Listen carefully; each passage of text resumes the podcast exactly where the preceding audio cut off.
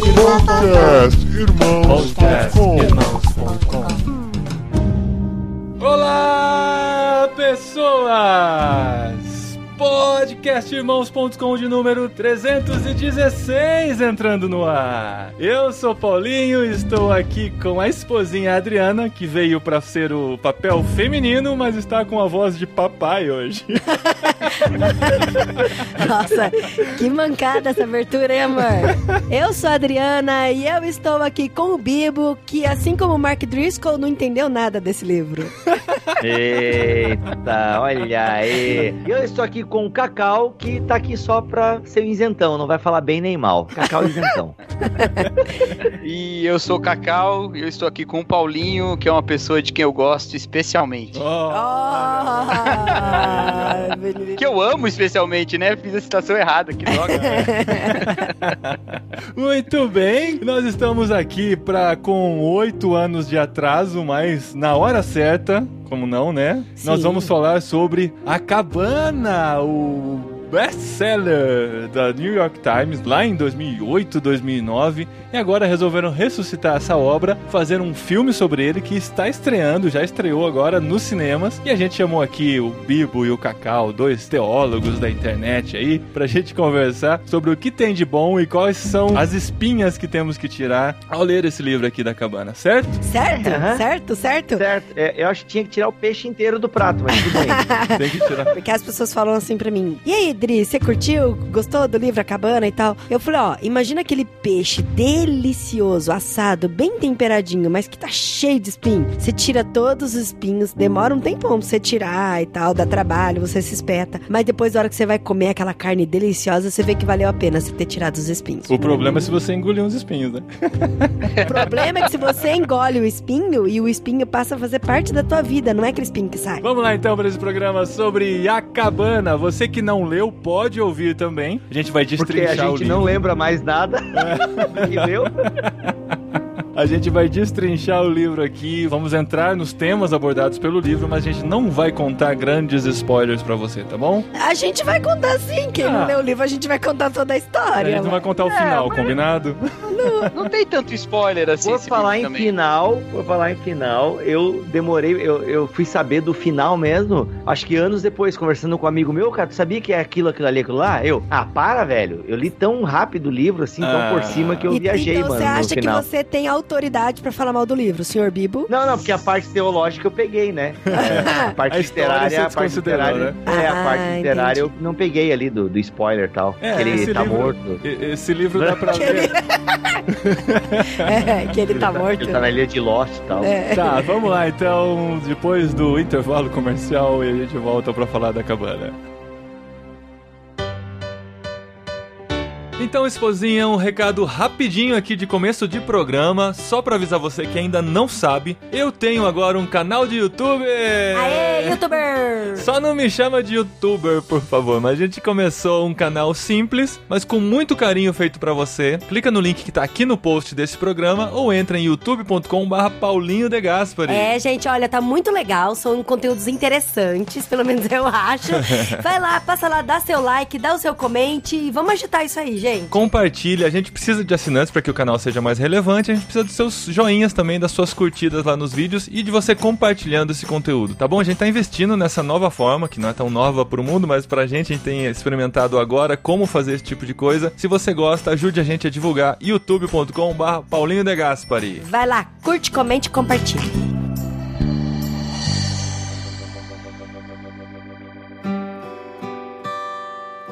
Então vamos lá, vamos falar sobre A Cabana, vamos entrar na Cabana, que é um livro que foi lançado em 2008, que no seu lançamento, e agora as pessoas estão voltando a ler por conta do filme, no seu lançamento causou um frisson muito grande. Frisson é uma palavra de velho também, né? Causou um hype muito grande quando foi lançado, as pessoas comprar, a gente via no metrô. Gente, no todo ônibus, quanto é lugar, tudo quanto é lugar todo que mundo lendo. Você entrava na padaria, tinha nego tomando café, lendo livro. Você entrava no metrô, tinha gente tomando lá. Dentro de casa tinha uma pessoa lendo livro. Tem bastante gente lendo agora, mas ó, eu frequento a livraria da minha cidade aqui pelo menos umas duas vezes por mês. Hum. E, mano, tá sempre lá. Tá sempre, mais né? vendidos, né? tá sempre, sempre lá. lá. Tá sempre lá, e verdade. Outra, e, e não baixou o preço, tá? Tá lá os seus R$34,90. Uhum. É, mano, tá sempre lá nos livros vendidos, destaques. A cabana não sai das livrarias. Uma curiosidade sobre esse livro é que o William P. Young, ele fala que ele sempre foi de escrever, de músicas, poesias e tal, e textos, mas ele nunca tinha se interessado em publicar nada. E esse livro, segundo a autobiografia dele, no site dele, ele conta que ele escreveu pros filhos dele. Ele tem seis filhos, né? e ele queria contar uma história de como Deus se relacionava com as pessoas, de como a trindade se relaciona entre si e tal, pra ver se eles entendiam melhor. E escreveu esse livro pra eles. Aí algumas pessoas acabaram gostando do que ele escreveu, porque os amigos viram também e incentivaram ele a publicar. E ele publicou numa editora muito pequena. Sim, a editora nem era conhecida, a editora que ele Aham. publicou o livro dele. E o negócio bombou e todo mundo começou a comprar e tal. E eu não sei até quando ficou com essa editora pequena, não acompanhei a história até então. Mas chegou por todo mundo. E hoje ele é traduzido em várias línguas, assim. Ele É, per- não, percorreu com o mundo certeza. inteiro mesmo. E é interessante a gente ler sabendo disso, que ele não escreveu pensando em publicar, que algumas falhas literárias que a gente encontra no livro, na questão de ritmo e tal, a gente começa a entender por conta disso, né? Que foi um livro escrito com outro propósito, não foi pensando no grande público e tudo mais. Foi ele tentando contar uma história que ele pensou que foi verdade, de fato, a gente nunca vai descobrir, né? Sim, e assim, antes de entrar nas polêmicas, independente se você gostou ou não gostou, se você achou que é fraco ou se levou a alguns questionamentos que não são tão corretos, esse livro, cara, chegou em muitas pessoas que talvez não teriam essa porta aberta pra ouvir falar de Deus, sabe? Essa é a assim, defesa dele, né? A defesa do- de quem curte o livro. Não, mas é Usou pra igual- evangelizar muitas pessoas e tal. Até no grupo do Telegram a gente tava discutindo hoje antes da gravação, pessoas falando que no começo da fé foi muito importante para conhecer algumas coisas relacionadas a Deus e tal, o relacionamento com os seres humanos. não, é igual o filme Deus Não Está Morto, sabe? Porque assim, Ah, não, você É. vai falar desse filme de novo? Não, é porque o filme não é bom. Não. Mas, por exemplo, ele falou com muitas pessoas que estavam super afastadas de Deus, sabe? E aí, de uma certa forma, fez com que essa pessoa fosse atrás. Não justifica o filme ser, ser ruim, mas pelo menos foi uma porta de entrada. E assim, por exemplo, eu conheço várias pessoas que têm super aversão a igrejas, mas tá lá, senta e vai ler o livro. Vai ler a cabana. Vai no cinema ver a cabana. É, isso é um fenômeno interessante. Tem muita gente mesmo que não curte religião, não curte cristianismo nem nada e acaba gostando do livro. Tem gente que larga por ele ser religioso demais. Mas já tem relatos de pessoas assistindo o filme que não eram, não tinham relacionamento com Deus nem nada e, e se interessaram mais pelo assunto. Aí a questão é até quando os fins justificam os meios, né? Até quando levar as pessoas para mais perto de Deus por uma obra que talvez não seja tão bíblica justifica. O que vocês É, a acham? pergunta é qual é o Deus que essa cabana tá falando, né? É, então, assim, a minha experiência com o livro foi em 2008 mesmo, final de 2008. Até cheguei a escrever dois textos no meu antigo blog e tal. E até falava bem, a minha postura Como quando que é eu- o nome do seu blog, Bibo? Cara, o antigo blog é ocioteológico.blogspot.com, tá? É, ócio teológico, pensa. É mas é antigo porque tá- ele morreu? Ah, meu, quando o Bibotalk nasceu, aí eu abandonei o ócio teológico, né? E tem coisa até propaganda da antiga faculdade que eu trabalhava lá mesmo. Eu nem sei mais a senha pra entrar nisso daqui. E, meu, nem lembro mais. Anyway, aí eu até tive uma postura assim mais positiva em relação ao livro e tal. Até meio que até defendo nos dois textos que eu escrevo sobre o livro, eu até meio que vou por essa linha de defender e tal, tal, tal. É que assim, ó, que depois a gente vai amadurecendo algumas coisas na teologia e, e vai pensando e vai pescando assim. Eu acho assim, é uma ficção, certo? Sim. Alguns falam assim, ó, meu, a galera leva muito a sério, é uma ficção e tal, tal, tal. Só que eu entendo que nenhuma expressão cultural, ela é isentona. O que eu quero dizer com isso, assim, ela não é... Esqueci a palavra bonita que uma vez eu usei em outro podcast lá. Insípida. Não é. Insípida. Colou. Neutralidade, neutralidade. Neutra. É isso, isso. Então, assim, é, eu não acredito que qualquer obra de arte, qualquer produção cultural, a cultura pop, seja neutra. Eu penso que carrega uma mensagem. Uma Como você mesmo disse, o propósito da narrativa dele é ensinar conteúdo teológico, né? Conforme o Paulinho disse que leu no- na autobiografia dele. Então, se é uma narrativa que quer ensinar um conceito teológico, por mais que tenha ali um cunho privado para os filhos dele, eu acho perigoso, né? Então, assim, ah, aproxima as pessoas da religião. Tá, mas aproxima de que maneira? É difícil a gente julgar e nós não temos, na verdade, como mensurar isso. Por exemplo, o PH Sim. Santos, que é um crítico de cinema. Eu assisti o Aham. vídeo dele. Você viu o vídeo dele? Vi, então, ele é um vi. cara que não curte religião e na perspectiva que ele viu do filme, ele viu até como uma crítica à religião, né? Uhum. Mas então, é, talvez eu também enxerguei essa perspectiva no livro. A gente até pode falar mais Sim, sobre pois isso. é. Sobre as Mas aí- instituições e tal, a importância do relacional, que é muito maior Isso. do que a religião. pá. É, mas eu não sei se isso ajuda, entende? Eu acho meio complicado. Pode despertar, legal, mas tomara que a pessoa saia da cabana, entendeu? Esse seria o ideal, que ela também olhasse pra fora da janela e saísse e visse outras imagens de Deus e tal, que não só aquela representada na cabana. Pra quem ainda não leu o livro, a gente ainda não começar devagar, né? Esse aqui, esse programa é um serviço pra quem quer evitar, né, a fadiga. quer É, é pra, é pra galera hora. que assistiu o filme e quer destrinchar mais sobre o livro, mas não quer ler o livro, ouve. Pra quem ainda não foi ver o, o filme, mas quer interagir um pouquinho, entender melhor, ouve o podcastirmãos.com. Todo mundo pode ouvir esse mundo. programa. E se você já, tá, já chegou aqui é porque você já tá ouvindo há um bom tempinho.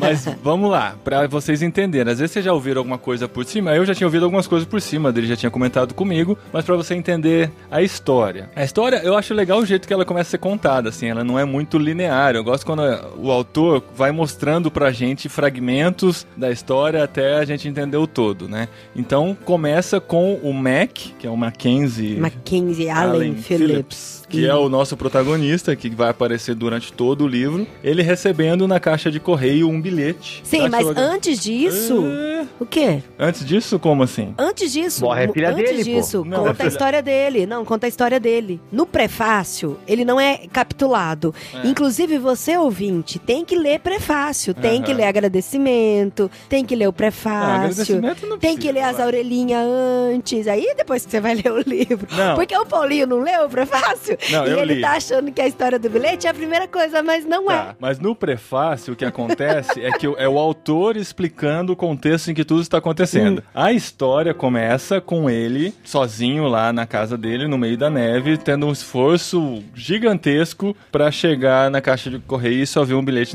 datilografado. Então, mas a Eu importância sempre leio o prefácio, Tá. não, eu acho importante. A importância do prefácio aqui nesse caso do livro da cabana é que ele retrata a história da infância do Mackenzie. Porque Uhum. o que acontece? Ele é filho de pai violento, alcoólatra. Relata que o pai batia tanto na mãe quando ele estava alcoolizado que a mãe perdia os sentidos. Assim, ficava desmaiada lá e tal. E quando o pai voltava, ele, talvez por se sentir culpado, alguma coisa assim, ele se afundava numa religiosidade extrema, batia no Mackenzie, fazendo com que ele citasse versículos, sabe? Então tem toda essa problemática com a religião já Porque desde uma- a infância Era uma dele. família que frequentava a igreja e tal, o pai tinha problemas com alcoolismo, então ele fazia essa misturança, assim, né, da vida cristã e religiosa com o problema familiar que ele tinha. Sim, e aos 13 anos de idade, o Mackenzie colocou veneno de rato em todas as bebidas do pai, escreveu um bilhete pedindo pra ele perdoar ele um dia e saiu de casa. Então, tipo, ele assassinou o pai dele, né? Caramba, isso é real? Sim, isso tá Não, no é, é o livro. É ficção. É. Ah, tá, não, desculpa, eu confundi.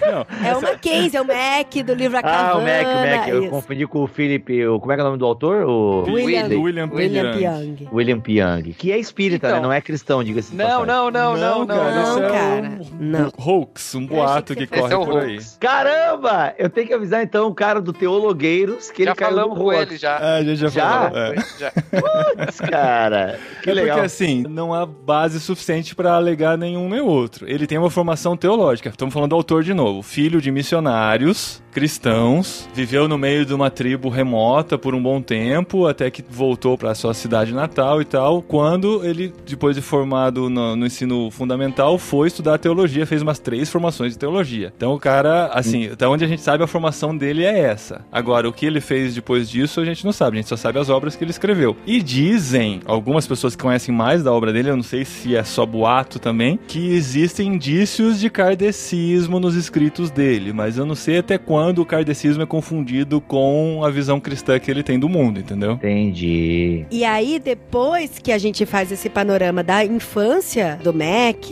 infância e pré-adolescência, ele sai de casa com 13 anos. Então ele já carrega essa bagagem de um péssimo relacionamento com o pai dele, que batia nele, e um péssimo relacionamento com a religião, a religiosidade. Só que assim, ironicamente, ele casa com a Nan, e a Nan é super cristã. Assim, ela se relaciona com Deus, ela faz suas orações, ela chama Deus de papai. Então é aquele Deus amoroso, é um pai amoroso, um pai que cuida. Ouve Ana Paula Valadão. Com certeza. Se emociona. Ai, que horror. Meu Papai.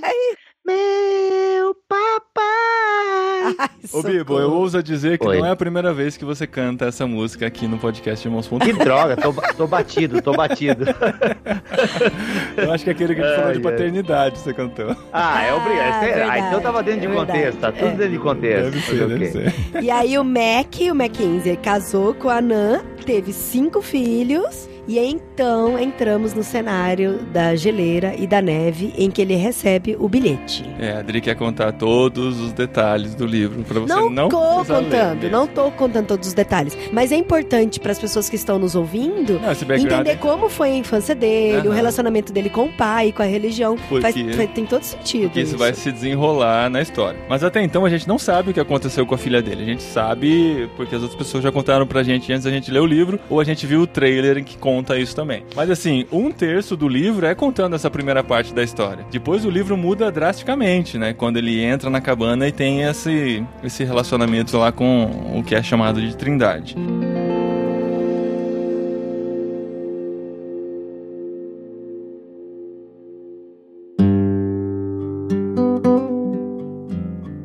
Mas então a história continua, ele recebendo esse bilhete datilografado onde estava escrito Mackenzie, já faz um tempo, senti sua falta. Estarei na cabana no fim de semana que vem, se você quiser me encontrar. Assinado Papai. E isso começa a intrigá-lo porque faz ele pensar no seu próprio pai, nos problemas que ele teve no relacionamento com o pai, mas ele também pensou na possibilidade desse papai ser Deus. Eu não sei como ele pensou nessa Então. É por causa de Nan, Então, porque a. Nan sempre Não. se referia também, Tá, né? mas- Então, tem uns problemas aí que eu acho nesse início desse livro. Primeiro, o, o Willy, que escreve o prefácio, É. é o William, né? Will. O autor Paulinho descobriu isso ontem! Ele coloca. Não, pera aí. Ele se coloca Descobriu como, ontem. Calma, deixa eu como um explicar. personagem do livro. Deixa eu explicar. Eu só não me liguei. É, eu só não me liguei que o Willy, que escreve o prefácio e o pós-fácio, é o Willy que aparece dentro do livro, tá? Que a gente Isso, vai mostrar é, depois. é isso mesmo. Não, mas então, aí tem dois problemas nesse começo, na minha opinião. Primeiro que ele descreve pensamentos e sentimentos que não só são impossíveis dele saber, Hum. como são muito difíceis de terem sido contados pelo Mac pra ele, entende? Porque se o Mac contou com tantos detalhes, ele podia o Mac ter escrito o livro, não precisava Ah, mas que o o Mac não tivesse é escrito, autor, sabe? né? Não é autor. Assim, Não, que então. pode acontecer- Mas, mas assim, Hum. quando, quando, tipo, quando você tem esse tipo de, de livro assim escrito em memórias e tal. faz com que o autor, é, né? ou é, com autor personagem, você não pode é, invadir, né? Ou, então você, você registra que aquilo tudo é uma, uma narrativa do próprio protagonista. Então, ah, o Mac já me disse que nesse momento ele pensou, ou ele assim, sabe? Esse tipo de coisa. E ele não faz isso. Não, ele tá isso contando a história atrapalha- dentro da mente do, do personagem. Ah, cara, mas nós mulheres fazemos isso o tempo todo, cara. Acho que é por Não, isso não, que você não mas- entende.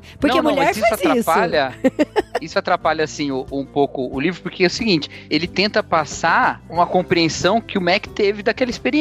Aham. Só que essa experiência já é de segunda mão pra gente. Então, mas Entendeu? é porque a gente tá levando E, e a ele sério. finge que não. E, e- não, e ele passa. Então, só que ele não precisava ter feito isso. Por que, que ele não simplesmente escreve o livro sem que ele esteja lá como um personagem? Ele não precisava ter feito isso. Foi um recurso que atrapalha o livro, sabe? Eu não sei, é Eu não porque sei a gente se tá... atrapalha. É porque a gente tá levando a sério a ideia de que aquilo aconteceu exatamente como aconteceu. E eu encaro mais como sendo uma divagação do próprio autor, baseado talvez em algum acontecimento específico em que ele destrincha Sim. a personalidade Sim, do, só do personagem. Não, sim, só que em todo o livro, a grande força da questão é essa experiência ter mudado o Mac, não o Willy. Então, ele, não, ele colocar no um. final ele fala Não, que ele escreveu claro, o livro claro. porque ele foi tão impactado, o Willy falando, Sim. ele foi tão impactado com a história do Mac, tanto que ele foi antes e depois do Mac ter ido na cabana. Então o Willy teve essa experiência de impacto também. Mas Não, eu acho, eu acho tão sim. legal esse, esse suspense, assim, de saber se a história é verdadeira não. Tipo quando saiu aquele Bruxa de Blair, lembra? Então, só que aí ele, se essa fosse a intenção, porque assim, ele po- ele poderia fazer isso, eu acho legal também. Ele, ele poderia fazer isso, mas se essa era a intenção, ele podia ter mantido essa característica no estilo, no livro todo. Ele não fez. Ele começa o livro com um prefácio dizendo que ele é o Willy que ouviu essa história. Hum. Depois ele ignora e conta toda a história como se ele fosse um narrador onisciente, entendeu? Uhum, E aí no sim. final ele faz um pós-fácil também. Uhum. Então Sim. ele até tenta explicar, ele fala: ah, não, mas isso aqui são os pensamentos do Mac Do e tal. Mac, aham. Mas nem Uhum. isso ele fez, porque ele não escreveu em primeira pessoa como se ele fosse o Mac.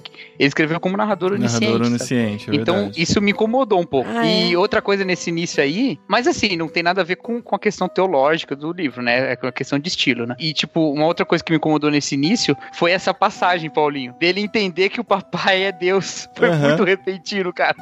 Foi, eu também achei, cara. Porque de repente, não é assim que ele cogitou, ele se convenceu. Aham. Ele se convenceu de uma hora E pra outra. papai é um termo que muita gente chama Não, Deus então, de papai. agora Se eu- fosse tipo Hermenegildo, né? Fala, não, deve ser. Aí seria Tipo- Deus. O nome dele, outro é Deus, Deve cara. ser Ou, como- Meu, pelo amor de Deus. Tipo, chamar meu celular de juvenal. Isso É, só a gente, então. algumas pessoas Aí é sabem. mas papai, cara. Não, mas ó, vocês, olha só vocês. Quando ele recebeu o bilhete, ele pensou em algumas possibilidades. Primeiro, ele pensou naquele amigo dele lá que era carteiro, lembra? Ele falou É, assim: né? "Ah, pode ser esse meu amigo me trollando, que babaca, eu vou ligar pra, pra ele agora e vou falar pra ele que ele é um idiota, que ele não pode fazer isso comigo". Ah. Ele pensou que poderia ser o próprio assassino, querendo encontrar ele lá e matar com ele. Ele pensou também que poderia ser Deus, ou ele pensou que fosse qualquer outra pessoa que fosse fazer brincadeira. Mas no final, quando ele pede o Jeep pro Willy e ele fala que ele vai pra cabana, ele fala: Cara, eu não tenho certeza de quem é. Eu não sei, pode ser o assassino, pode ser Deus, pode ser qualquer outra pessoa. Mas eu não tô nem aí quem tá por trás desse bilhete. Só sei que Sim. eu vou pra lavar minha alma. Mas eu vou. Então não é que ele se convenceu de que era Deus, sabe? Eu acho que ele foi Mas isso é porque. um pedacinho. É, tipo assim, é na- muito na- no diálogo todo que ele tem com o Willy, eles estão falando como se fosse Deus, sabe? Aham. Aí no final ele fala, é, mas eu não tenho certeza e tal. E quando eles se encontram de novo no final, o Willis pergunta, a primeira coisa que ele pergunta, Ah, Deus tava isso- lá? É, não, E isso não, é. não se fala de mais nada, sabe? Mas então, é, tipo. que, é que assim, você parar pra pensar que podia ser ou um cara zoando, ou um assassino, ou, ou uma brincadeira, ou Deus, pra mim, pra mim o mais interessante era perguntar se Deus tava lá também, tem essa. Acho que tem umas É, coisas não- que a gente não Ah, precisa Mas eu, ficar... é, eu, eu só acho que foi mal construído, assim, sei lá. Aham. E tem outro problema. eu vou falar todos os problemas que eu acho de estilo. Depois a gente, eu vou falar só do conteúdo. eu acho um problema muito sério o desenvolvimento da Kate. A, a filha Cara, com é- problemas, É, né? a filha, é, ela tem um papel, é, pelo menos assim, a, a ideia dela, o nome dela é importante no momento do livro, no meio do livro, lá do meio pro final. E no Mas final também. ela não é apresentada o suficiente pra gente entender nada da relação dela com o pai. Sim, é, é uma então a linha. gente entende que ela É uma linha que tem fala uma sobre linha. ela. Isso, exatamente. E assim, essa linha, ainda tem essa. Tipo, essa linha, quando você lê, a, a primeira coisa que eu pensei, depois que eu descobri quem que é a Kate, né, que conta lá a história do barco, eu pensei, claro, essa menina tá desse jeito, né, que foi mencionado em passant aqui, porque ela sente culpa. Uhum. E aí, na hora que isso é dito pra ele, parece uma coisa tão absurda que eu falei, É. gente, mas como é que ele não pensou nisso antes? Mas eu, Eu não saquei, bem- cara. Desculpa, eu não, Ah, não não? liguei Ah, os então tá. pontos. É, Você porque viu, é muito tem gente rápido. que... É que também gente... são seis filhos, né? Cinco filhos. Até lembrar quem que tá É. dentro do barco, mano. É verdade, é verdade. Mas a gente vai Meu, fazer gente, eu, esse eu não lembro o que vocês estão falando. Não sei nem quem é essa guria que vocês estão falando aí. Então, ó, vamos Tá, lá. então vamos lá, continuar a por- por etapas. É que assim, ó, eu, o Adri e o Cacau lemos recentemente o livro. Acabei ontem de ler, né? E o Bibo leu na época. Ele tá tentando resgatar na memória, como alguns de vocês Nossa. Estão ouvindo o podcast aqui. Mas é isso aí, galera. Tô aconteceu? aqui pra representar vocês. O que é importante É. é a cabana e que agora a gente entende a trindade, é isso. Vamos lá, aí continuando, assim, só pra resumir bem a história, pra gente não se prender muito nisso. Porque tem uma gordurinha aqui em que é construído todo o drama da grande tristeza que assola a vida do Mac, que a gente vai entendendo aos poucos. Aí o que acontece? Ele, ele vai pra um acampamento com os filhos, antes, né? Muito antes, aí num flashback já pra gente entender a história do bilhete. Ele tinha uma vida religiosa e tal, frequentando igrejas aos domingos, mas sem um relacionamento com Deus quando a sua esposa tinha um relacionamento mais íntimo. Por algum motivo, a esposa não vai pra essa viagem. Ela tinha um curso É, ela participar. tinha uma coisa que não é relevante para o momento. E ele viaja com os filhos para esse acampamento, no meio do, do mato e tal. E acaba conhecendo outras pessoas lá acampadas. Eu não vou contar todos os detalhes, mesmo porque eu não lembro. Mas só de ver, assim, de relance, as cenas personificadas no trailer do filme, já arrepiei, assim. Ah, é muito legal, cara. Porque é quando a gente legal. tem filho, a gente imaginar uma cena daquela, assim, já no livro já foi difícil, aí você vê ela personificada no, no trailer. Nossa, é. é difícil. A filha mais nova, que é a Missy, que a gente vai falar, a Missy, ela tem seis anos de idade, que é a idade do meu filho.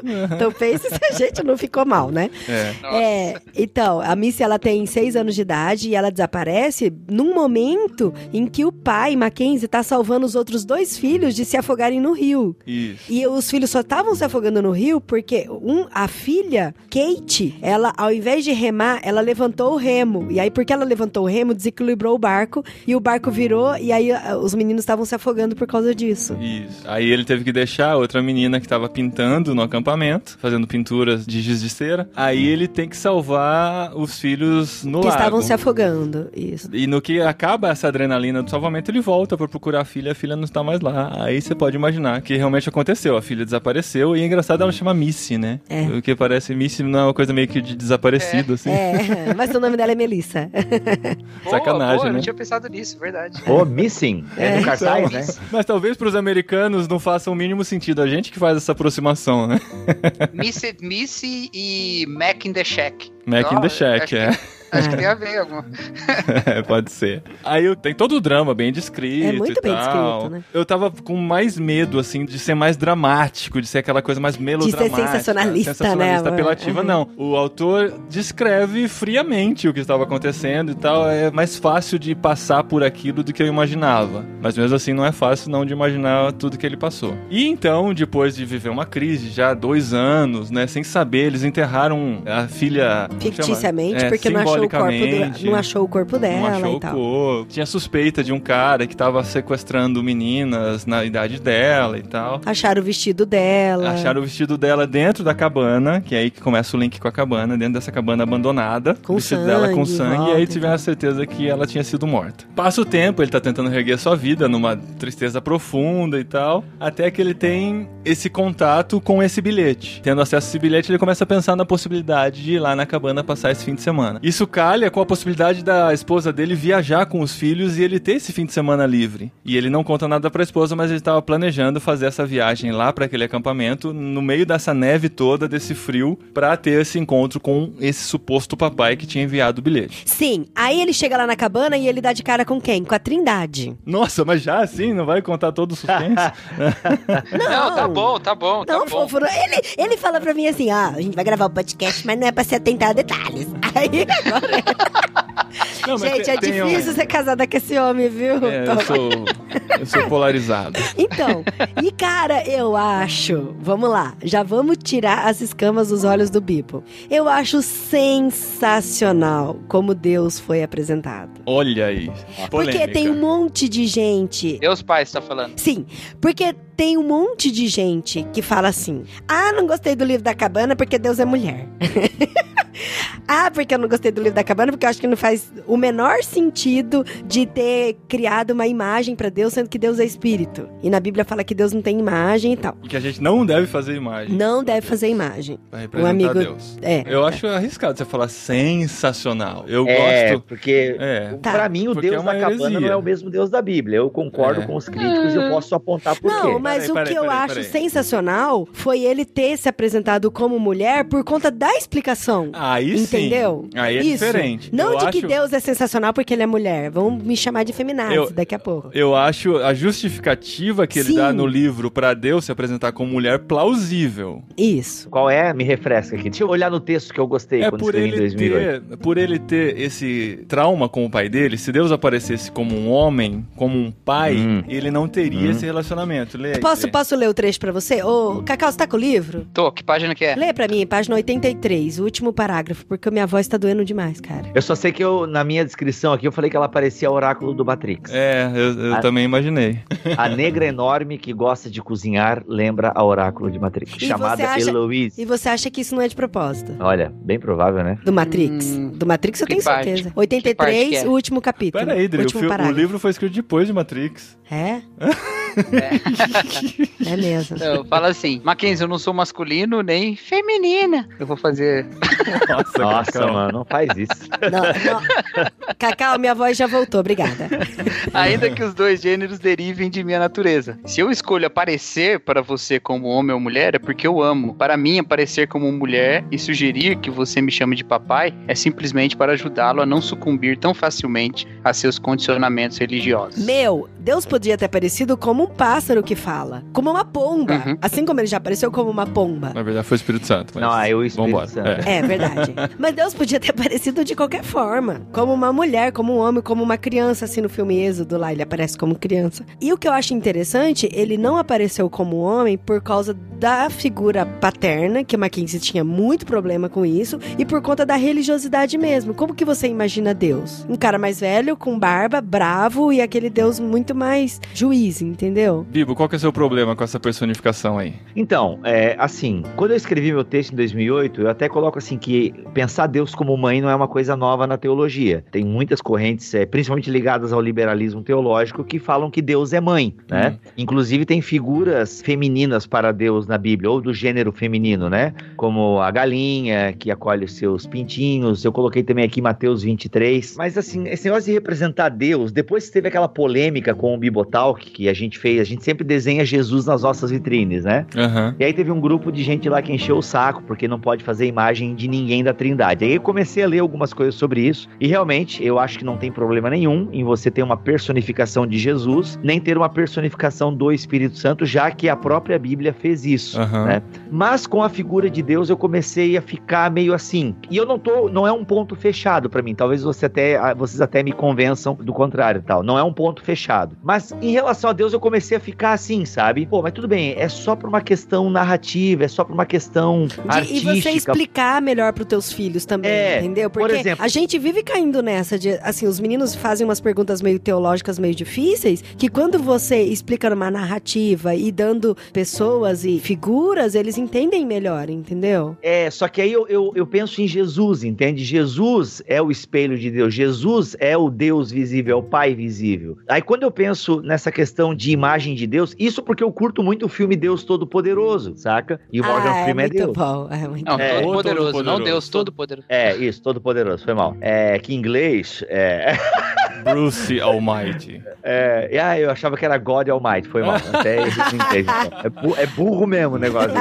Então, assim, depois que eu comecei a ler algumas coisas, eu fiquei com dificuldade em pensar, realmente, em não ver sentido em fazer uma imagem de Deus, né? Sendo que em vários momentos na Bíblia isso realmente é dito. Romanos capítulo 1, por exemplo, né? E falando que Jesus, quem vê a mim, vê ao Pai, né? Então, essa, essa não necessidade de. Nunca houve na Bíblia essa necessidade de representar o Pai, entende? Hum. Ainda que Deus não é contra representações, pois o próprio Antigo Testamento é, é recheado de representações, é, inclusive o próprio anjo do Senhor, é o próprio Cristo, né, a segunda pessoa encarnada, a segunda pessoa da Trindade encarnada, o Espírito Santo de alguma forma assumindo também uma forma corpórea. Então, agora na Bíblia não tem essa necessidade, né? Não houve, por quê? Porque nós temos o próprio Cristo. Então, assim, então... É, daí só para terminar, em relação à questão do feminino, ok, eu não tenho tanto mais problemas assim com isso, ainda que o fato de Deus querer se apresentar como pai, eu acho que tem algum emblema aí, tem alguma coisa, sabe? O fato da figura de Deus ser apresentada como masculina. Isso na frente do livro é explicado também, né? Quando, bom, não sei se a gente vai contar adiantando já, mas depois Deus acaba aparecendo como pai quando ele estava pronto para para assumir pra a figura entender paterna. Isso, ele ele se figura. apareceu como pai depois. Então. Meu, não lembro depois, de nada disso. Foi só depois então, ele perdoar o pai, Depois que ele né? perdoou Isso. o pai, que ele teve um encontro com o pai, aí Deus se, se apresentou como um Esse pai. Esse capítulo é bem legal. É, é muito legal. Ou seja, é Mas... é toda uma questão didática, né? Da perceber que é, é todo um didatismo. Mas Isso. assim, uma coisa que a gente pode pensar é que não tem uma imagem de Deus aí, né? Não tem uma figura, não tem uma foto, um desenho, é uma narrativa. Sim. Dessa forma, a Bíblia fala assim, de Deus sentado no trono, os pés de Deus, a mão de Deus, os ouvidos de Deus, né? E Deus tem ouvido, tem mão, tem pé. Então, Então o pecado agora vai começa ter com um o filme. Aí, E, ó, e você fala uma coisa. o filme vai ter um pecado. E quando você lê a Bíblia, quando você lê a Bíblia, que você vê, assim, que Deus está sentado no trono, que Deus É. ouve, tem a mão. Você não consegue imaginar alguma coisa assim? É, então, Então, assim, a por, por gente isso que eu tô dizendo. aham. Que em si isso não é tanto um problema. Agora, a parte disso que eu acho que não é nem a questão mais problemática, a trindade ela é um conceito muito difícil. Uhum. E Muito. pelo menos a gente deve, eu acho, que admirar a coragem Isso. do cara escrever um livro desse. Isso eu Porque, rapaz, É, Cora- ele foi ousado, cara. Ele foi muito ousado. E ele, É. e ele dá. Ele deixa a coisa meio confusa. Por mais que ele tente deixar mais explicadinho assim, tem umas coisas que o Mac também não entende. E ele sabe? fala isso no final Porque do livro, o é. Mac. Ele Não, fala. Durante o livro. Ele fala, eu tento entender, mas eu não consigo entender. Aí Deus fala, não, mas não é pra entender agora, na sua plenitude. Mas um dia você É. vai entender. Porque tem uns momentos que ele tá conversando só com Jesus, né? E conversa com Jesus, tem aquele diálogo no capítulo todo. Aí no próximo capítulo ele vai conversar com a Sarayu, que é o Espírito Santo. Aí ela começa a falar com ele, Assuntos- continuando a conversa do dia anterior, É. sabe? Aí você fica Isso assim, foi bom, isso Então, foi isso é legal, porque mostra que a gente não é capaz de compreender mesmo, ele- mesmo personificando as pessoas. tem uma boa coisa nessa questão da trindade, quando o papai lá se apresenta e, e começa a explicar um pouco a dinâmica das coisas, que é essa visão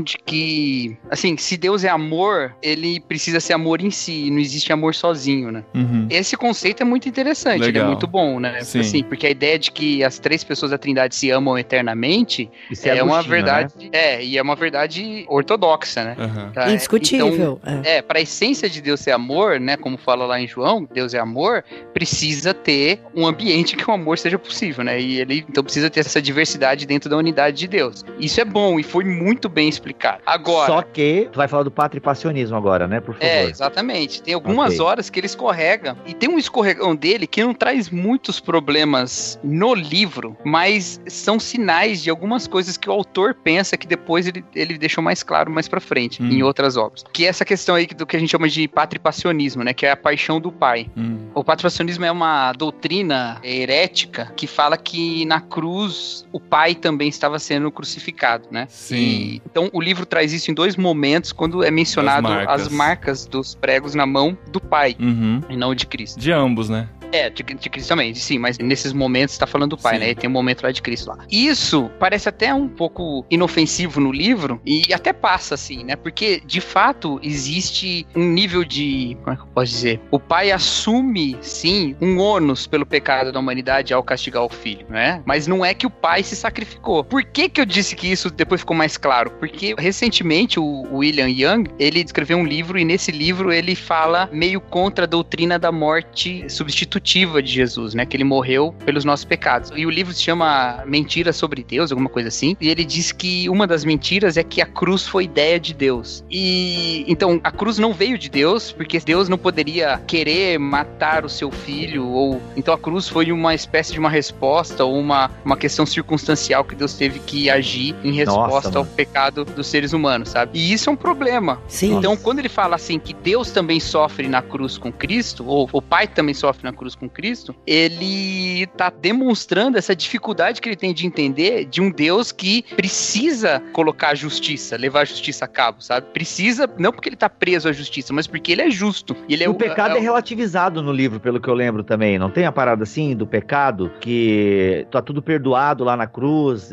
Faz um link com o que tu tá falando aí, não tem também, Cacau? Mais ou menos, É, mais então, ou menos, mas, é, mas aí eu não achei tão ruim, não. eu Sim, vi gente criticando isso. É porque é Mas- universalista, né? Uma Não, uni- o É, tá então, presente- calma, calma, Bibo. Calma, É, Bibo. tem que ir devagar. Toma água, Bibo. Ah, É, porque você Ok. pegar umas frases soltas assim, vai É. parecer mesmo, mas eu acho que É. é, mais explicado do que isso. Isso. Então, o Cacau, só voltando nesse link seu, isso pra mim foi uma das mai- dos maiores espinhos assim que eu encontrei no livro. Por Uhum. isso que eu falei dos espinhos, mas que eu acho o peixe bem gostoso mesmo. Porque assim, tem uma hora que tanto quando ele mostra os cravos na mão, né, os buracos na mão, Deus, né, fala, e outra coisa quando eh, pra mim fica mal explicado, eu não consigo consegui entender mesmo de verdade, eu li umas três vezes a mesma passagem, mas quando ele fala que em Cristo ele entende a humanidade. É. De foi por isso que Ele é Cristo estava humano, aqui. né? E em Cristo ele é humano. Então, pra mim, assim, É. ficou muito difícil de entender essa relação de como que Deus em Cristo é humano. Pra mim, Ah, assim. isso é o modalismo daí. Mas não necessariamente o modalismo. Porque o modalismo é quando ele se divide em outras pessoas. Mas pra mim é mais uma questão de entendimento mesmo, sabe? De que ele entende a humanidade, porque o filho dele se fez humano, e aí em Cristo ele entende a humanidade. Mas que por outro lado, ele também tem essa personificação por conta dos cravos na mão. Então isso pra mim ficou confuso mesmo, sabe? É, assim, o, o modalismo é a ideia de que o Pai, o Filho e o Espírito Santo são só três expressões ou três modos De de, um uma só, única né? pessoa, né? Sendo que a Trindade, da maneira como a gente entende na ortodoxia e com base nos textos bíblicos, engraçado que domingo passado eu dei aula sobre a Trindade na igreja.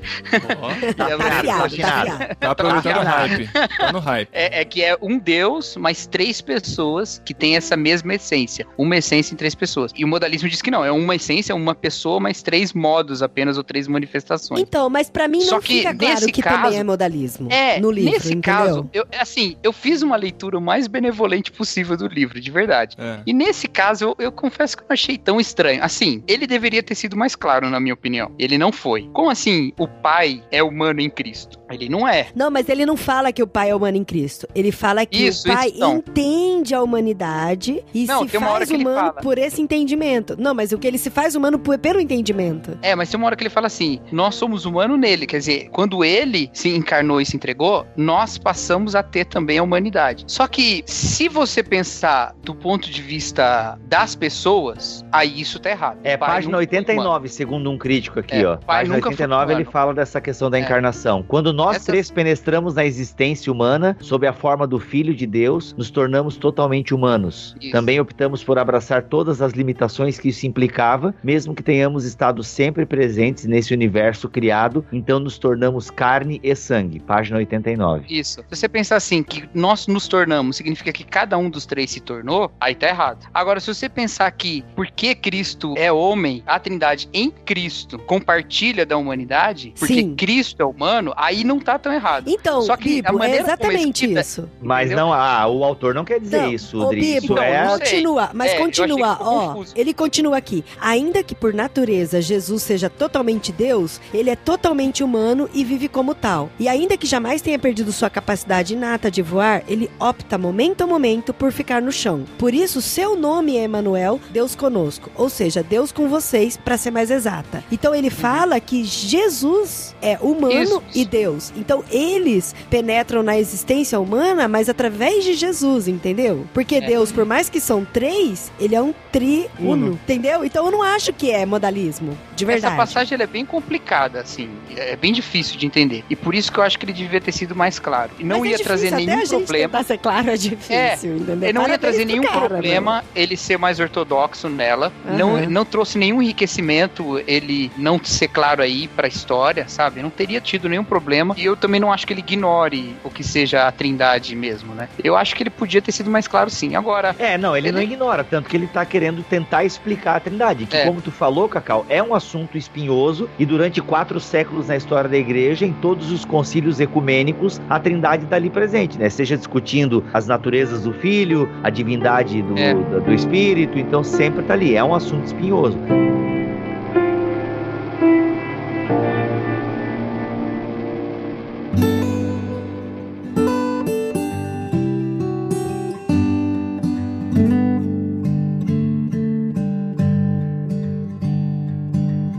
A gente percebe, eu tô lendo o meu texto aqui de 2008, e que é quando eu tava fresco o livro na cabeça, né?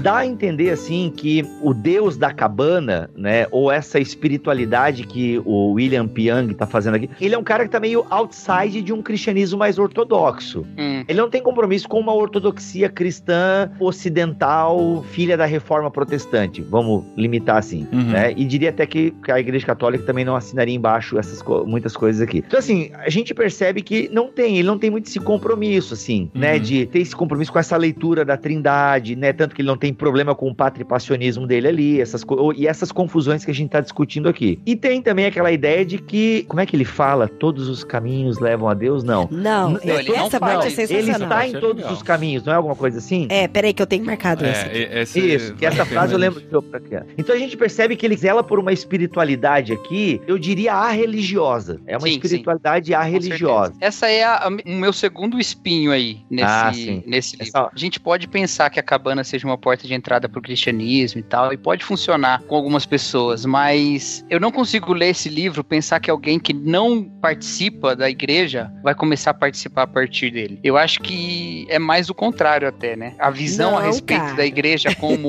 e das práticas da igreja, ela em geral, quase em todo momento que elas são mencionadas, tanto pelo Mac quanto pelo papai, elas são pela papai, elas são vistas como uma deturpação do que Deus queria de verdade, sabe? Então, mas ó, deixa eu fazer uma observação aqui, aí depois Faça. eu quero ver se vocês concordam. Eu li esse livro três vezes. Duas vezes em 2009 e uma vez agora que eu terminei essa semana. A primeira vez que eu li, eu fiquei muito chocada com alguns conceitos e achei muito mais espinho do que agora que eu terminei de ler. Pra mim agora, eu tenho muito mais maturidade pra entender algumas coisas e tentar tirar da religiosidade algumas coisas que eu tinha inserido quando eu li em 2009. Então, pra mim, eu entendi muito mais algumas coisas do que o William P. Young estava propondo pra gente, sabe? Então, isso pra mim eu tive uma facilidade muito maior por conta de ter lido muito mais a Bíblia, ter conhecido muito mais pessoas, ter gravado programas com pessoas que fez a gente pensar fora da caixa, principalmente Paulo Júnior. Então, pra mim foi muito mais fácil pra entender o, o que o William P. Young estava propondo pra gente. E uma coisa assim que eu gostei muito foi a linha de raciocínio que ele utilizou dentro do livro, que eu queria compartilhar com vocês, assim. Porque é importante a gente dizer, né, que ah, todo aquele background da primeira parte do livro vai se encaixar perfeitamente em todas as conversas que acontecem aqui. Porque ele tá Sim, sim. em busca de entender por que, que a filha dele teve que morrer, por que, que existe maldade no mundo, por que, que existe sofrimento. E no desenrolar da história, a gente vai acompanhando a jornada dele nesse entendimento, né? De entender por que, que as coisas são como são.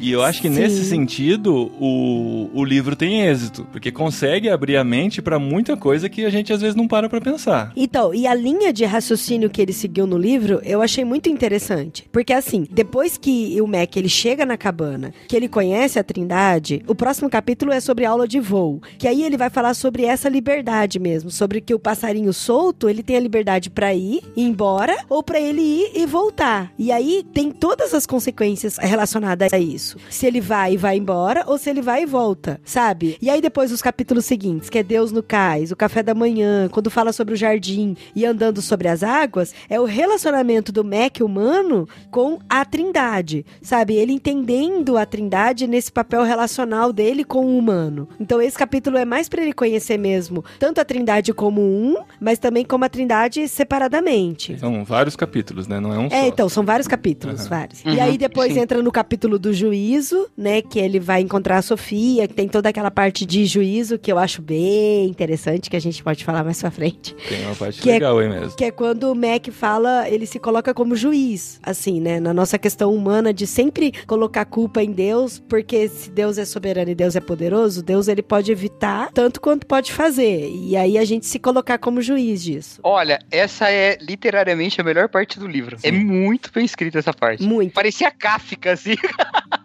é muito bom essa parte. Sabe quem que é a Sofia no, no filme? Quem? Alice Braga. Ó, Ó, Ah, é?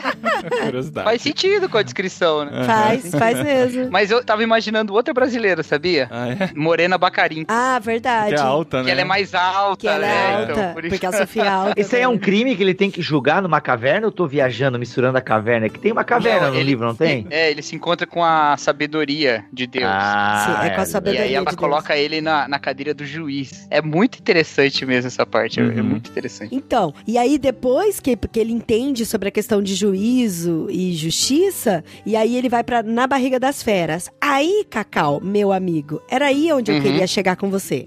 Porque Na o barriga das feras. capítulo, o capítulo inteiro sobre na barriga das feras, ele fala sobre um Deus relacional e que Deus espera com a igreja. O relacionamento de Jesus com Sim, a sim. sua igreja. Então aí pra para mim, esse capítulo é muito forte da valorização do que é igreja, do que é relacionamento, de que Deus é um Deus que é um Deus completamente de relacionamento. Tanto que ele, a oração é o nosso relacionamento com Deus. E para mim, esse capítulo, ele super valoriza a igreja, entendeu? Só que essa é a leitura que a gente pode fazer mais benevolente, porque nós estamos envolvidos na igreja e temos uma visão positiva das igrejas nas quais a gente está envolvido, né? Porque assim, para deixar claro o que eu quis dizer assim, eu não acho que esse livro seja o responsável por tornar nenhum igrejado desigrejado. Eu não acho, não acho mesmo, porque eu não acho que ele seja um E livro que contrário, bata, né? bata tanto na igreja. Agora, exatamente, Bibo. Se ele é uma porta de entrada para o cristianismo, ele é uma porta de entrada até que doutrinária, talvez, mas não eclesiástica, sabe? Porque a visão da igreja da maneira como ela é, não da maneira como ela deve ser, mas da maneira como ela é,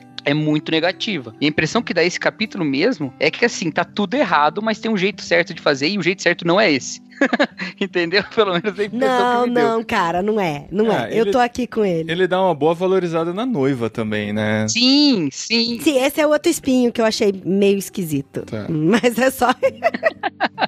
É, E aí, depois dos próximos capítulos, ele fala que é o encontro de coração, que é o verbo, é o festival de animais lá. E um Aquilo parece de muito Crônicas de Nárnia, Parece cara. crônica de Aquele Nárnia. monte de animal aparecendo de todo lugar lá. Eu Falei, vai E um monte Nárnia. de cor, um monte de É cheiro. Crônicas de Nárnia com Avatar, né? É, Sobre- verdade. Eu falei, vai criar Nárnia agora. Só falta o rugido do leão.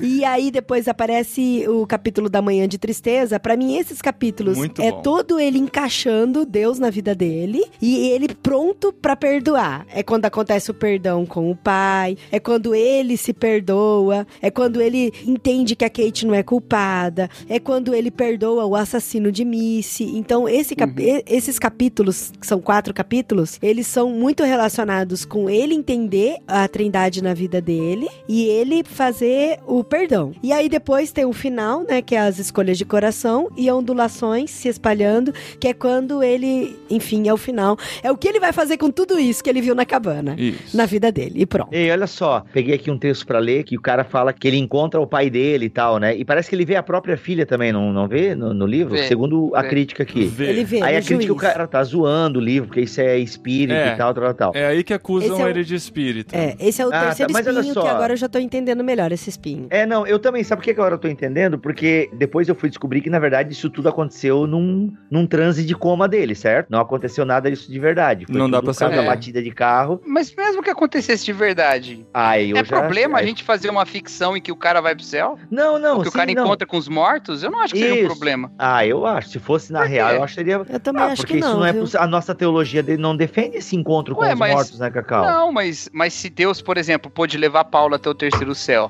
pôde Ah, mas mostrar Deus, os né? redimidos. Pode mostrar Ju- Isso, mas, João mas também. livro é Deus. E mas João no livro também. é Deus que fez isso.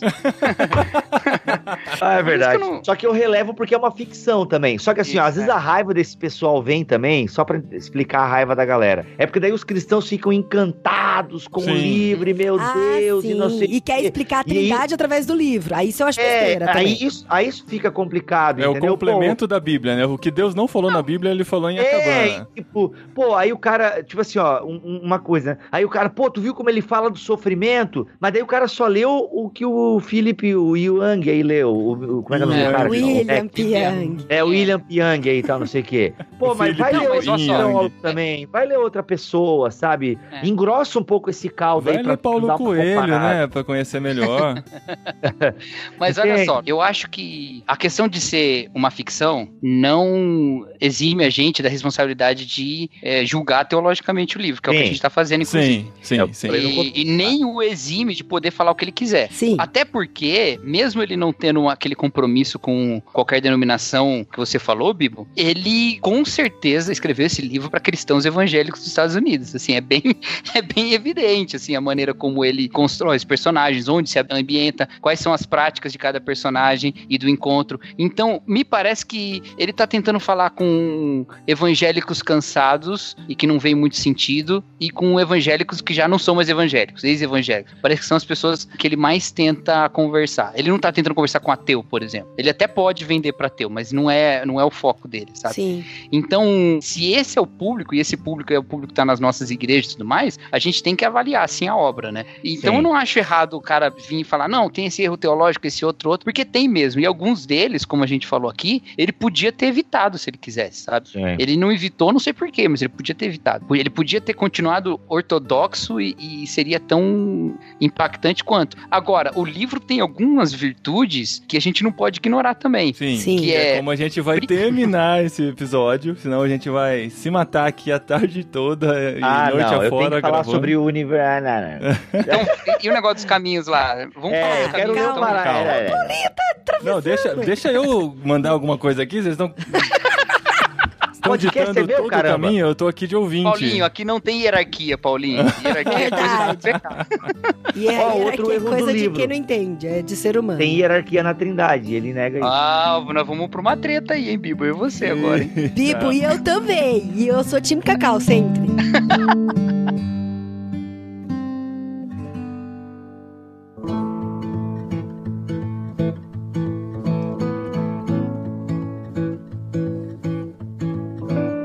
Gente, ó, no último mês eu passei lendo esse livro, tem muita coisa na mente de todos nós aqui. Um episódio só pra destrinchar o livro todo não é suficiente, então a gente vai tentar agora, nesses minutos finais, só pincelar algumas coisas, entrar numas discussões e fazer as pessoas pensarem e buscarem mais informações sobre o assunto. Combinado? Combinado. Sim, professor Tiburcio. Sim, Paulinho. Tá, antes da gente ir pros pontos positivos finais, vamos só discutir a questão dos caminhos, que é levantado no texto, pelo qual o livro e o autor é acusado de universalista. E universalismo é aquela crença que diz que no final Deus vai salvar todos, Jesus morreu por todos, afinal de contas a salvação é para todos, e Jesus vai nos encontrar onde nós estivermos. Qual que é o trecho que você quer compartilhar com a gente, esposa? Bom, primeiro é isso, né? Que eu já tinha até comentado com o Cacau sobre a relação da instituição, sobre o problema que Mackenzie tem com relação à religiosidade, porque o pai dele batia nele, espancava a mãe dele e fazia ele ler versículo. Então ele já tinha muito problema com religião. E aí Deus pega e fala: Mackenzie, você tá vendo só a instituição, que é um sistema feito por ser humano. E não foi pra isso que eu vim construir.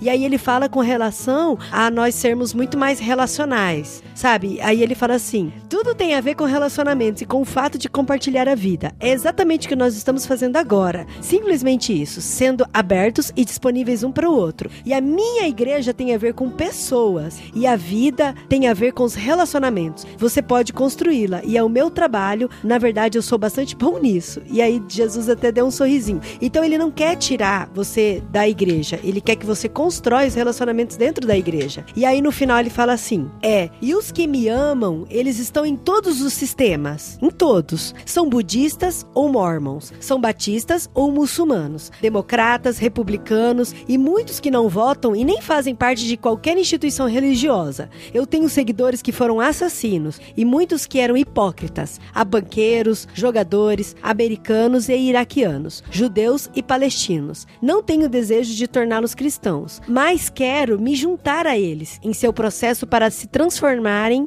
em filhos e filhas do papai, em irmãos e irmãs, em meus amados. E aí o Mackenzie fala: peraí, isso significa que todas as estradas levam a você? E Jesus sorriu e falou: de jeito nenhum. A maioria das estradas não leva a lugar nenhum. O que isso significa é que eu viajarei por qualquer estrada para encontrar vocês. Entendeu, Bibo? Então, e, e- e aí, isso aí não. Primeiro que isso não é exatamente universalismo, porque o universalismo ele independe de qualquer sistema religioso ou de qualquer coisa, entendeu? Todas as pessoas serão salvas. Esse trecho não tá falando exatamente de salvação, tá falando da. Sobre o encontro de com Jesus, também. né? Tá falando É. salvação também, mas tá, mas tá falando dos sistemas e tal. E que os caminhos não levam a nada, mas que ele vai viajar pelos caminhos para encontrar. Jesus viajar pelos caminhos religiosos do mundo para encontrar não é coisa nova, né? Basta lembrar que a própria revelação de Deus no Antigo Testamento usou elementos que já existiam antes em outras religiões, como o sacrifício, o templo, esse monte de coisa. E o encontro de Jesus com Nicodemos também tem, né? Também, o encontro de Jesus com Nicodemos, Paulo no Areópago, que é sempre Sim, o clássico, Pe- né? Pedro com E- relação aos gentios. Tá, mas eu, é, eu tô curioso pra Então, saber onde isso só- vai dar, só porque que- não tá.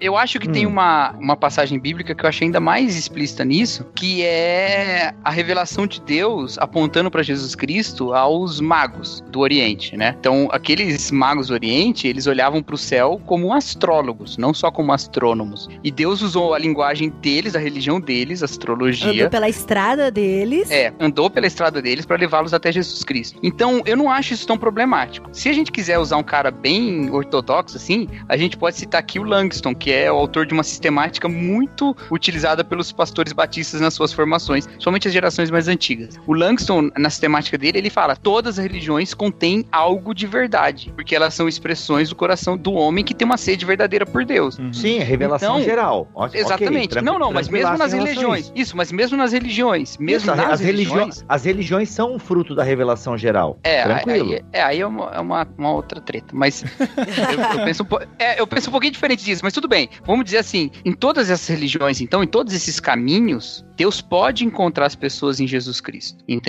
Hum, e nesse hum. sentido, eu não acho que o livro seja errado. Eu não acho que essa parte seja universalista. Agora, o livro, ele não fala sobre o juízo dos descrentes. Ele não fala sobre condenação. Uhum. O que que isso nos diz a respeito do autor? Você pode dizer, ah, o autor é universalista ou simplesmente ele não quis tratar desse assunto. Ele Mas não é obrigado que ele a tratar. não fala mesmo, Cacau? Não, e a página 109? Não, eu acho que ele fala. Eu acho que ele fala. Sabe por que, que eu acho que ele fala? Porque quando ele trata de perdão com o Mackenzie, ele fala pro Mackenzie. O Mackenzie fala assim: peraí, você quer que eu perdoe o assassino da minha filha pra depois eu ficar amiguinho dele, chamar ele pra comer um churrasco com meus outros filhos aqui em casa? Daí Deus fala assim: Mackenzie, espera, o perdão não significa que você vai estabelecer um relacionamento. Ah, sim, sim. O perdão é para você tirar a mão do pescoço do assassino e deixar a condenação comigo. O juízo não, sim, comigo. Mas, então mas ele... a questão eterna do juízo, ele não coloca, entendeu? Até porque ele fala, deixa que eu vou resolver. E essa resolução ele... pode ser redimir e levar todo mundo ao céu, sabe? É, o pecado já é o próprio castigo, não, ele não, não tem uma parada assim também? Tem, mas aí. O é... pecado é o sofrimento e mas isso aí... é uma, uma, forma de juízo. É, mas aí eu não, eu não acho tão problemático também. Se você pensar assim, naquela perspectiva de que o pecado é morte e a morte Sim, é separação 1. de Deus. Romanos 1. É, o pecado de fato já é o juízo, né? A consequência mas... do pecado não necessariamente é Deus pesando a mão. Agora, eu acho que Deus se intervém às vezes com juízo na história. A Bíblia me parece ser clara sobre isso. Só que, principalmente para nós que somos filhos, não tem ira de Deus para cair sobre nós, porque a ira caiu sobre Jesus Cristo, sabe? Isso. Então, a consequência do pecado não é Deus fulminando a gente, mas é a existência separado dele. Essa é uma consequência trágica, terrível, mas não é ira de Deus. Gente, aqui ó, num, Quer dizer, num texto é complicado, eu... é complicado. Eu, eu entendo. Eu, eu, vou, eu vou antes que alguém me acuse de, de herege aqui. Universalista?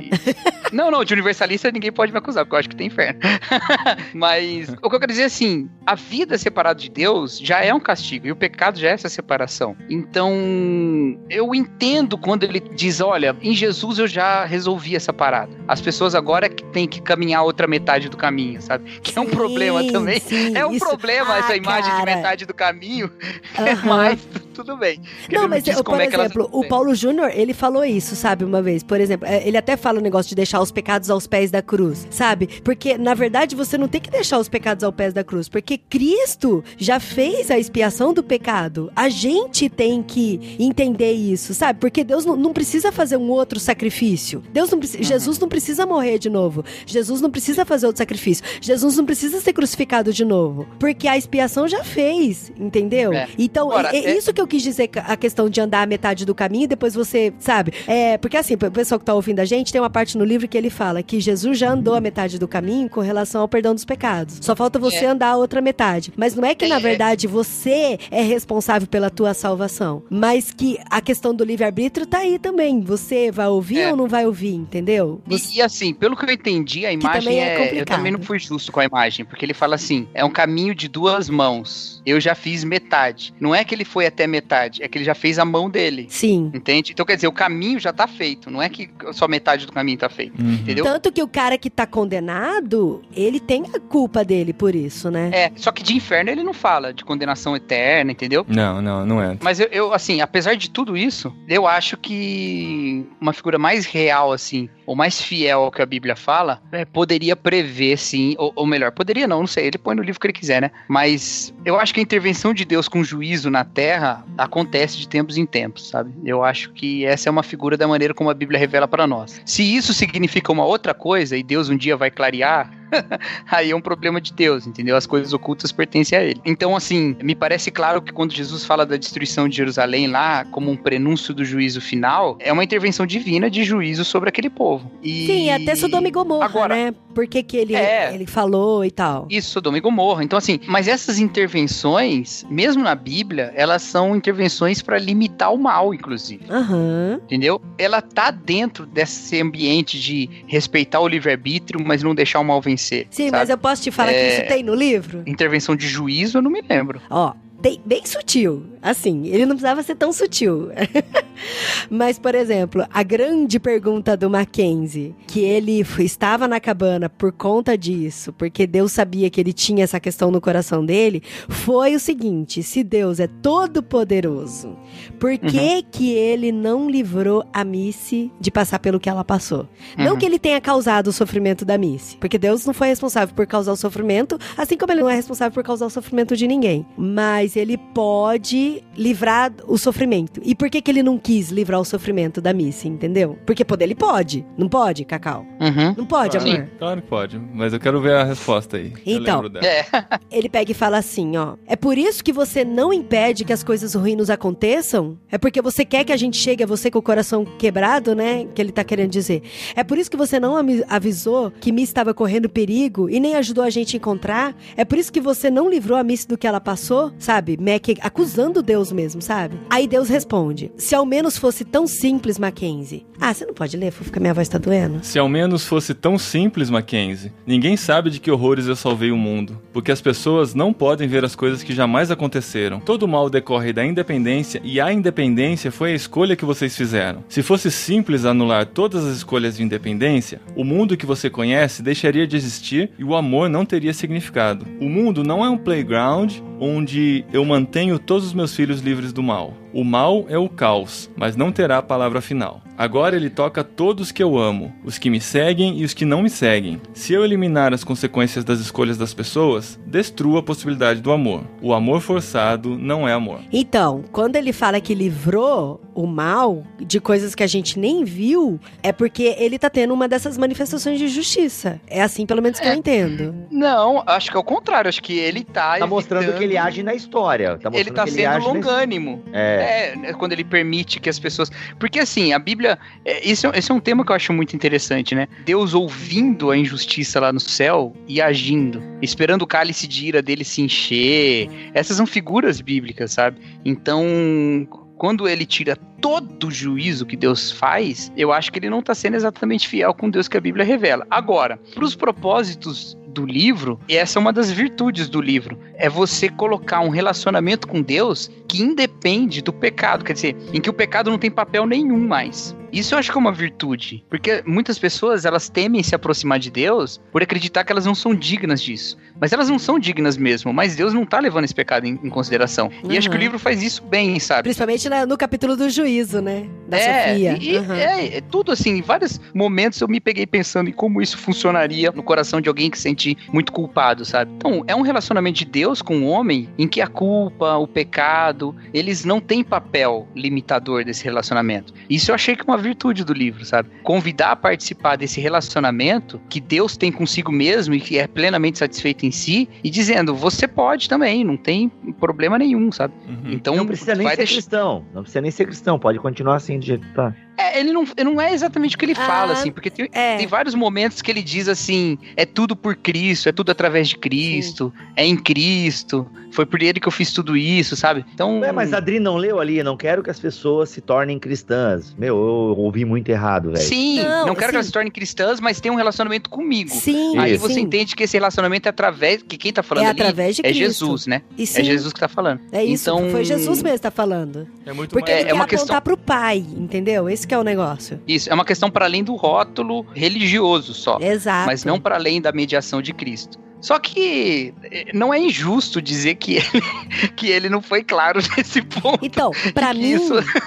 é, é que assim, pra mim esse é o, é o espinho número 3, ou número 4, Uhum. que eu já perdi nas Ah, contas. É o 3, é o 3. É que assim, eu acho que ele se atentou muito à parte aqui, no mundo aqui e temporal aqui, como a gente vai resolver aqui, como eu me relaciono com vocês aqui, e ele não deu uma pincelada de como poderia ser depois. Porque assim, aqui, por exemplo, do, do, do- da questão do sofrimento que ele fala. Que ele deixou o livre-arbítrio e aí por conta das consequências. Ele não poderia, não é que ele não poderia, ele pode. Ele não tira todo o mal, porque senão ia, ia ser uma vida muito manipulável nossa, entendeu? Só que ele também não fala o que acontece com as pessoas que decidem somente seguir este mal. Uhum. Ele não retrata nenhum tipo de consequência e de justiça com E a relação impressão Eu que acho que dá- ele pintou um Deus tão, tão fofinho, cozinheiro e bondoso e Manning, amoroso e É, papai, que faltou um pouco de falar, ok, Deus é tudo isso, mas ele também É. é, justo, sabe? Assim, pra Só mim que, esse foi uma assim, espinha mesmo. assim. Eu não acho que a gente precisa exigir dele esse mas, né? Aham. Ele simplesmente poderia reservar certas coisas, certas afirmações que são muito absolutas sobre Deus, ele reservar.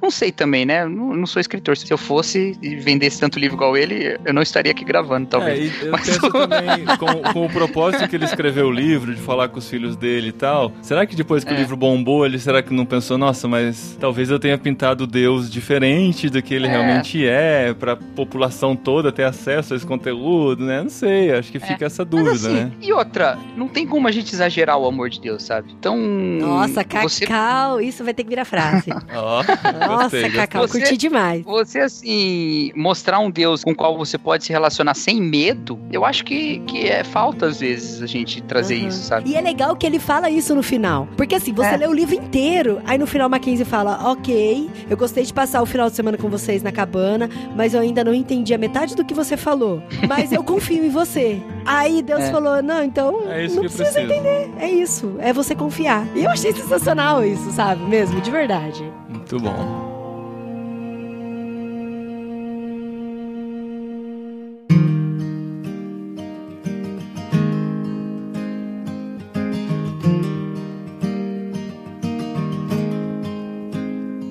Cara, mas olha, de verdade, pra mim o livro responde algumas questões com relação ao sofrimento. Não é a palavra final Não sobre é o a palavra. sofrimento. Não, não é a palavra final sobre Mas o sofrimento, dá, dá claro. um norte, com certeza dá um norte pra gente. E também com É. relação ao perdão, né? Sim, perdão, bem interessante. É muito, muito interessante o capítulo que fala, os capítulos, né, que fala sobre o perdão. Pra mim, assim, apesar de todos os espinhos, viu, Bibo? Não chego a falar que ele é um livro herético, sabe? Ah, ele é. Meu, eu. se, ele, se ele comete o patripassionismo que foi condenado por concílios ecumênicos, pra mim é herético. Mas é que ah, assim. não é- ficou claro de que ele faz o patricipacionismo. Meu Deus, se o pai e o filho têm a, a se o espírito Faz, e o pai né? têm a marca. Não, o pai e o filho, o espírito pai e o não filho. aparece. O Ah, porque tá não de tava ali. Se cuidando do- tivesse, do- do a Sarayu jardim estaria ali. Sarayu, que nome horrível, mas tudo bem. Ah, o Né, nome é legal, cara. Eu o tava pensando em significado é botar legal. o nome na minha filha de Sarayu. Significa o que, Sarayu? Não lembro, tá no livro, mas é, a explicação é muito boa. Significa vento mesmo. Mas é um japonês, vento, é um vento especial, assim, um vento que não tem controle e tal. Se bem que o vento não tem controle. Não, eu acho sim que ele tem heresias. Eu sou um cara bem tranquilo em relação. Eu não jogo. Pra mim, Ed René não é um herege, pra vocês terem uma ideia. Eu não sou desses frescos de internet assim. Hum. É, mas o livro, pra mim, ele, ele pode conter coisas boas, como vocês estão falando, mas ele contém sim heresias que foram condenadas por concílios ecumênicos. Então eu acho que Uhum. essa questão do perdão, né? Talvez eu tivesse que ler o livro de novo ali. No final depende tudo de como você vai ler o livro, né? Se você fizer uma leitura mais benevolente, assim, você vai interpretar os pontos mais controversos, esperando que eles concordem com o que você acredita. Sim. Se você quiser fazer uma leitura mais Crítica. preocupada, nem, nem mais crítica simplesmente, mas assim, mais preocupada com As nuances, Com- as minúcias. é, ou com as más interpretações que as pessoas podem ter, Aham. então você vai sempre reforçar as piores interpretações para saber quais delas são possíveis, Aham. né? E isso também é um exercício importante. Cara, e- isso é e muito importante falar. também. Porque assim, a gente vê duas pessoas que leram o mesmo texto falando coisas diferentes sobre ele. Tem muito a ver com as intenções mesmo de, de como seu coração tá encarando aquele texto. E não quer dizer que você tem menos conhecimento. Pode ser que você tenha menos conhecimento da Bíblia também. Mas tem a ver com a algumas coisas. intenção mesmo, né, amor? Mas tem a ver com a sua vontade de querer tirar o que tem de bom naquilo que está sendo falado e que pode mudar a sua vida positivamente. Nós dois mesmo, né? É, O Paulinho leu um trecho e aí logo depois eu li o mesmo trecho, ele não tinha gostado e aí eu expliquei pra ele da minha visão intencionalmente de como eu tinha lido e aí depois você mudou de opinião, né, Pois amor? é, pois é. Não que eu eu seja volúvel o suficiente. Quando a gente vai aprender sobre leitura na escola e tal, sobre como os alunos leem e tal, a gente que é professor assim, a gente vê que as leituras, elas variam de acordo com o propósito da leitura. Hum. Então tem um exercício, por exemplo, que você tem que ler um texto e a pessoa fala, olha, presta atenção em cada palavra que você não conhece desse texto. E Hum. quando você termina de ler o texto, ela pergunta sobre o que que o texto fala. E você diz lá, é, acho que o texto está descrevendo uma floresta. E no final você vai ver o texto está descrevendo um prédio, sabe? Ele não Uhum. está descrevendo uma floresta. Você prestou Mas atenção porque- em outra coisa. porque o seu propósito era outro, exatamente. Então, o que, que eu tenho visto a respeito desse livro? As pessoas que leem o livro para responder suas próprias perguntas, em geral gostam. As pessoas que leem preocupadas como os outros vão ler, então são professores, pastores, esses geralmente não gostam. Porque geralmente eles estão preocupados com os erros que os seus pupilos podem encontrar ali. Aham. Agora, os que estão lendo para si conseguem tirar os espinhos e ficar com a carne. Sim. quem tá lendo pros outros, o espinho é tão importante quanto a carne, porque ele não sabe como o outro vai ler, entende? Então, os dois exercícios são importantes. Tem que fazer uma visão crítica e criticar mesmo, e tem que fazer uma, uma leitura também do que de bom que eu tiro daqui. E a gente tira bastante coisa boa, sabe? Agora, pra quem quiser ler, quem lê e tal, Quem lê? eu recomendo que depois, ou antes, ou durante, ou mesmo sem ler, você leia um outro livro, que eu tô lendo ainda, eu não terminei de ler. Chamado Bíblia. Mas eu já comecei a ler e gostei muito. que se chama. A Bíblia É, além da Bíblia. Sagrada. Não, não. É, porque, porque.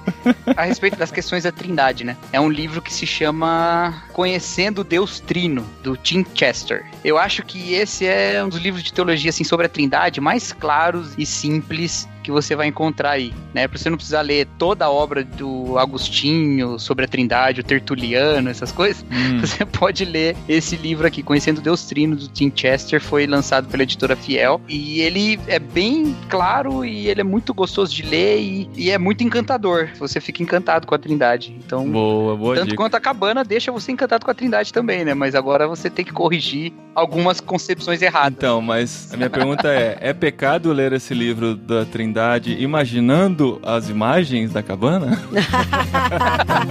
E depois que ver o filme vai piorar ainda, porque Deus vai ser Otávio Spencer, né?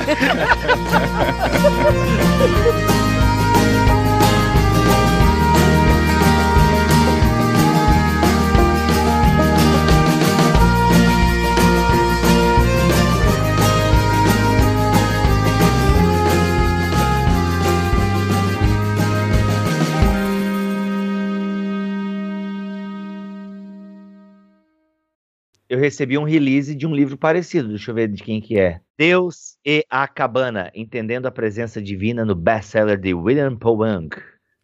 Ah, não acredito. O quê? O quê? Ai, não acredito. Não, quê? pera, pera, pera, para tudo. Ah. Meu, o autor é o Roger Olson, cara. Nossa! Aí.